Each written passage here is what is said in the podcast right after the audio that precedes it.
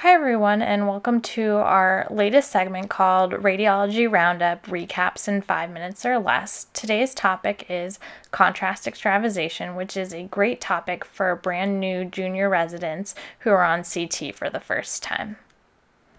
Contrast extravasation refers to the leakage of intravenously administered contrast media from the normal intravascular compartment into the surrounding soft tissues. It is a well known complication of contrast enhanced CT. Here we see that in the upper extremity on radiographs there is a high density, which can be attributed to a major extravasation of contrast.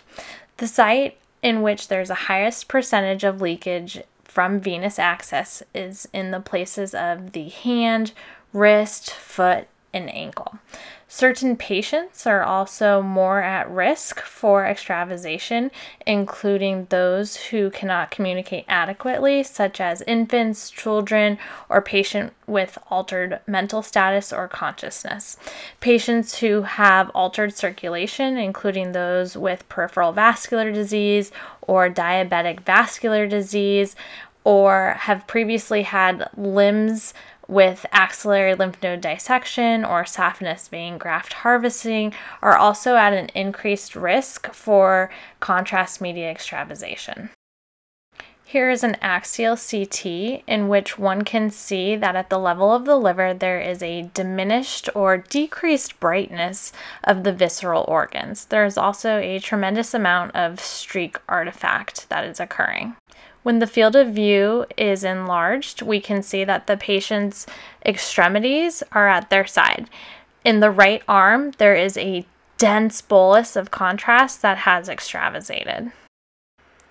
To help us better understand the steps of evaluating a patient who has had a contrast extravasation, I've invited Dr. Sydney Payne, a Stanford radiology resident, to walk us through the steps she takes.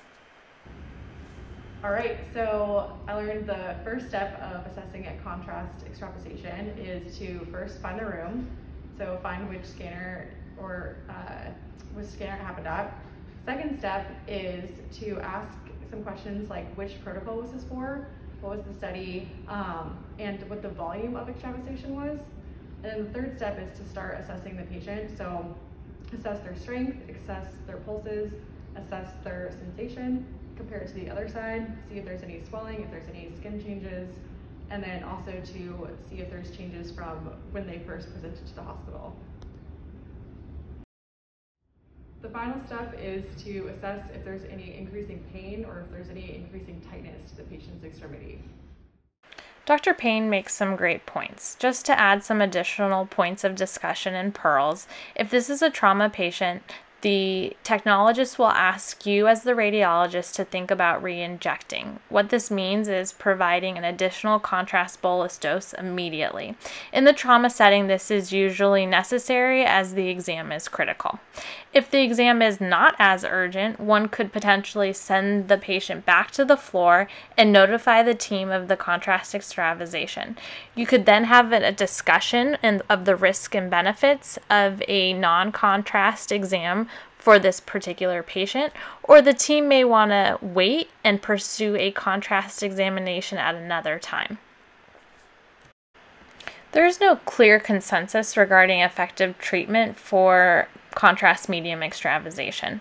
There's no clear evidence favoring the use of either warm or cold compresses. Some radiologists or institutions may use warm, while others may use cold compresses. Outpatients who have suffered a contrast media extravasation can be released directly from the radiology department after the radiologist is satisfied that the patient's symptoms have improved or new and worsening symptoms have not occurred. Clear follow up instructions and ED precautions should be provided, and the patient should be informed about notifying a physician if they start to experience any worsening pain or paresthesias. It's important to document extravasation events when they occur. This can be placed in the dictated imaging report of the obtained study. If the referring physician is notified, this documentation can also be placed in the dictated imaging report.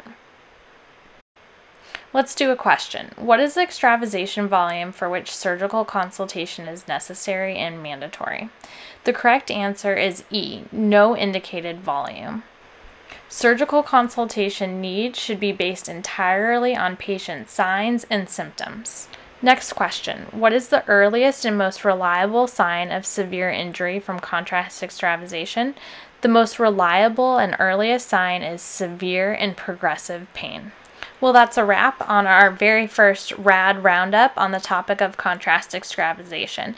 If you have any ideas for future RAD roundup topics, please let me know. And if you have any feedback, please don't hesitate to reach out to me. You can find me on Twitter at, at Lindsay Marie MD.